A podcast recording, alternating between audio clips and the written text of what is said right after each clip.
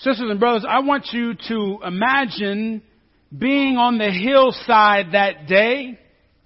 It's you and a few thousand of your closest friends. And you're all there to see and to hear from Jesus. And what's so strange about this day is that you're all there sitting and scattered all over and he is one man and an entire multitude of people. But when he speaks, it feels like he's speaking to each one of us one to one. And, and, and we hang on every word that comes out of his mouth. We can tell that this is somebody who is anointed by God. And as we listen to him throughout the day, more and more, as the day winds down, something begins to happen to us. We get a little hungry. You ever felt like that in church? You know, oh, praise the Lord. You think I don't know what that clock's for right there? If I could, I'd go back in time. And I'd find the first preacher who said, hey guys, why don't we have church at 11 o'clock? And I would tell them, don't do it! Cause then they're gonna put clocks in the sanctuary when they all start watches. It's gonna be bad for you, brother. But as we were there on the hillside that day, we started to get a little hungry. And as we began to pay attention to Jesus, we noticed that he and his disciples started doing something. They began to hand out food, fish, and bread. And we're thinking, okay. And the disciples come around and they've got the baskets there and you're like, well, I don't got to pay for this, right? Oh, okay, I got, give me more. And before you know it, we've had our fill. Jesus and his disciples have given us our fill for the day. And we go home, we walk home, thinking, man, that was some good fish, some good bread. We lay down and we begin to go to sleep. We say, man, that was some powerful teaching. That fish was good too. Mm. And then we wake up. And we get up and remember, man, yesterday that was a good day. Got to hear Jesus and got to see him and man, I'm hungry. I haven't eaten since dinner. And then you don't have to be a, a, an expert in psychology to understand this. When something works one time, it's automatic that we assume that it'll work the next time. The last time I was hungry, Jesus gave me something to eat. So how about this? I woke up, I'm hungry today, let's go find Jesus. And here's the thing. It wasn't just me. It was all of us. As a multitude, we went to where we thought Jesus was. He wasn't there. His disciples wasn't there, weren't there, Jesus told us. And we didn't just leave well enough alone. Oh well, I guess we'll have to eat cereal again. No, you know what? Let's go find them. And I, I need you to appreciate this. They didn't just say, oh well, he's not here. I wonder if he's over here. No, they got into boats and started around the lake looking for him. And I imagine they're yelling for Jesus. Where are you at? All of them. They, they've, they've gotten up. They've taken a big part of their day so far to go find Jesus. Why? Because they're hungry.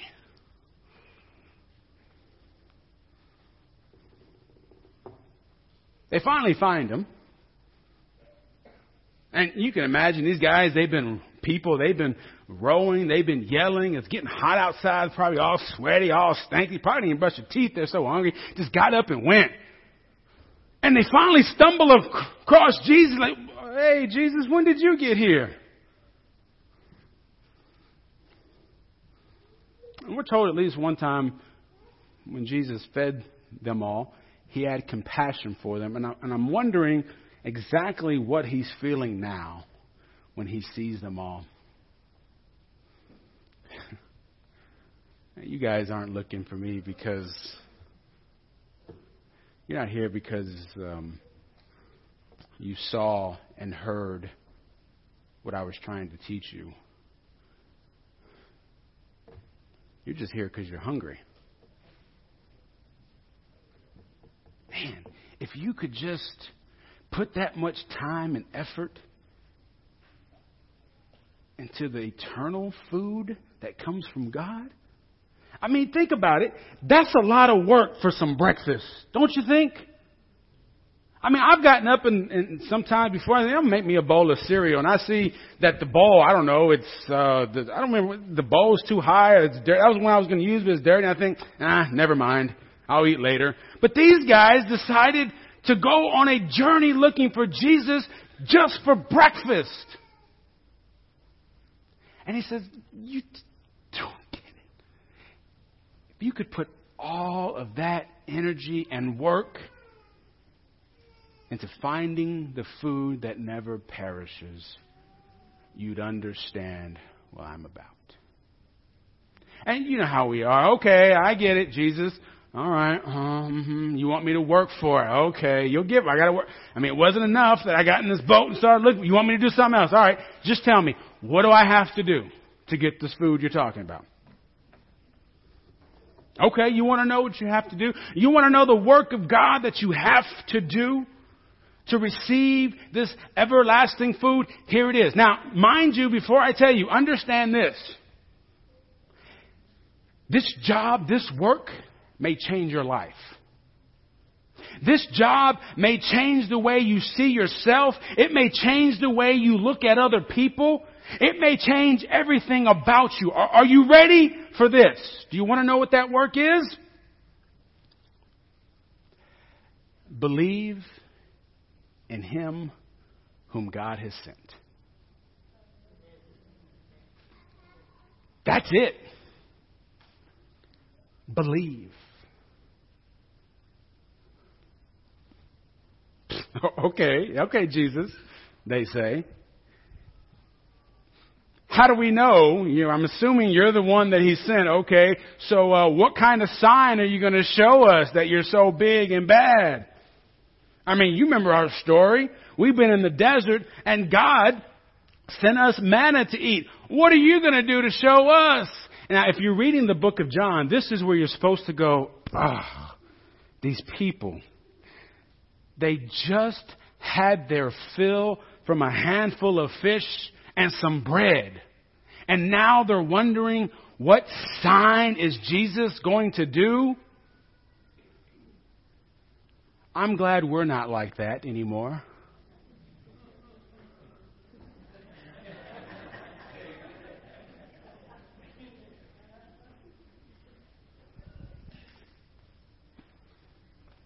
Jesus doesn't answer their question directly, just like he did at first. And he goes on to remind them, you know, you remember that story about eating manna in the desert? You thought it was Moses that gave it to you, but what you didn't realize is that it was God. God provided for you. God gave to you. And what you don't realize right now is that God still wants to do the same today. Now, time out. I'm not just talking about another buffet. I'm not just talking about another fill of bread and fish. I'm talking about a fill that fills every part of your life. I'm talking about something that only God can give that will cover every, every part of your person and your livelihood. Everything about you as a human being can be filled with the gift that comes from heaven. The bread that God gives. Ooh, that sounds like a good deal. And all I have to do is believe, will give that to me. I'll take that, Jesus. And you know the words Jesus says, hey, guess what? I'm the bread. Now, next week we'll hear a little more about what Jesus had to say and we'll see maybe what the response is for some of those people. But today we have to take it from here and ask ourselves, What is it that Jesus knows about us that maybe we don't know about ourselves? And I think part of it is that while we like God talk,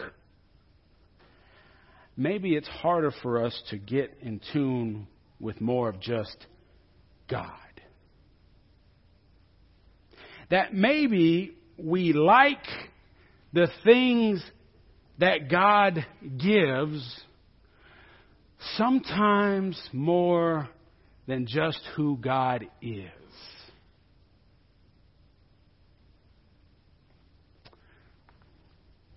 When you're talking about church and ministry today, there's a question that pops up all the time.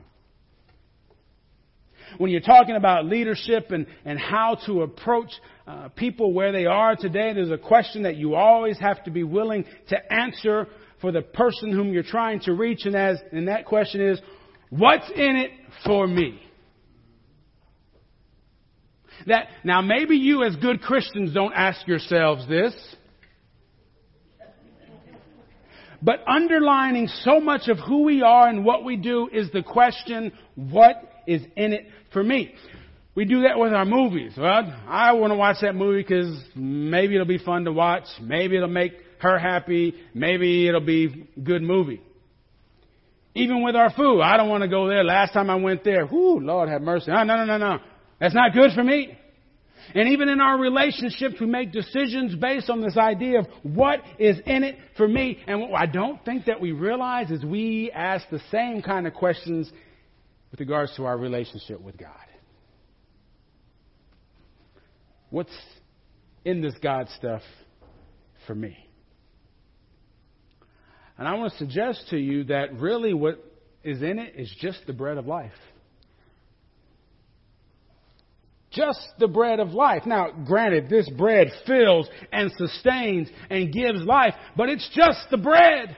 I'm not a culinary expert, although I do know how to eat. What I do know is that bread doesn't do anything on it. It's just, it, it, it's bread. When you eat the bread, it doesn't do anything other than be bread. And we're okay with that. In fact, we say, well, give me more of that bread. Jesus said, I am the bread of life.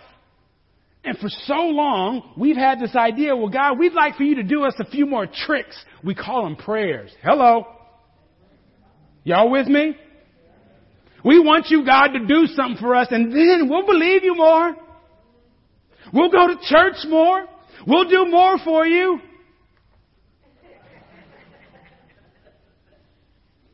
But we got to realize that the bread of life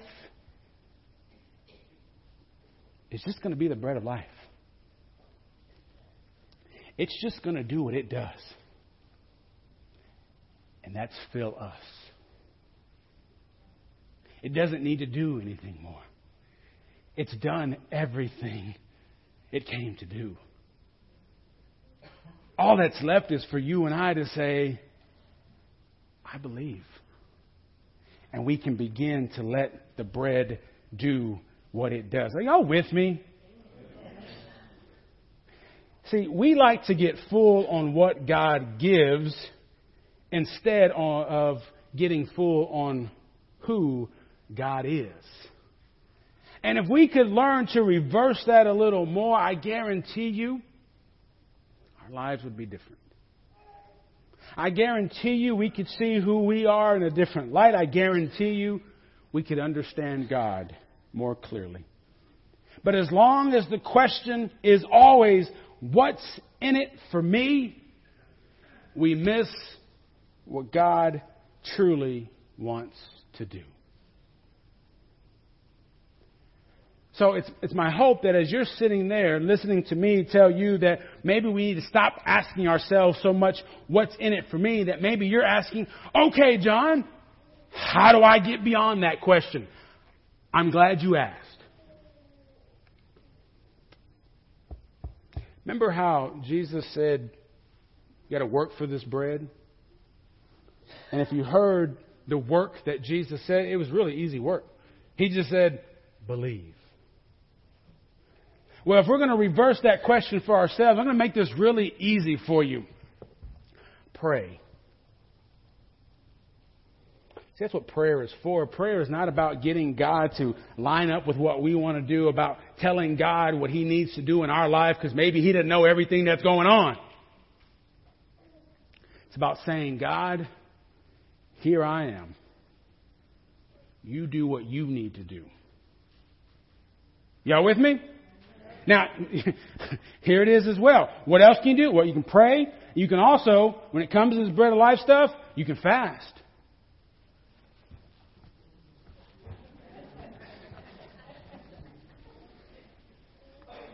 As you can tell, I fast frequently. That was not a joke. Why are y'all laughing? You guys are supposed to be nice Christians. Fasting as a way of saying, God, I need to get myself out of the way so I can be filled more with you. You want to stop asking yourself, what's in it for me? What's in it for me? Allow God to be the bread of life, to fill you. Because that's all God wants to do. Let the bread of life be the bread of life. Amen. Yeah, amen.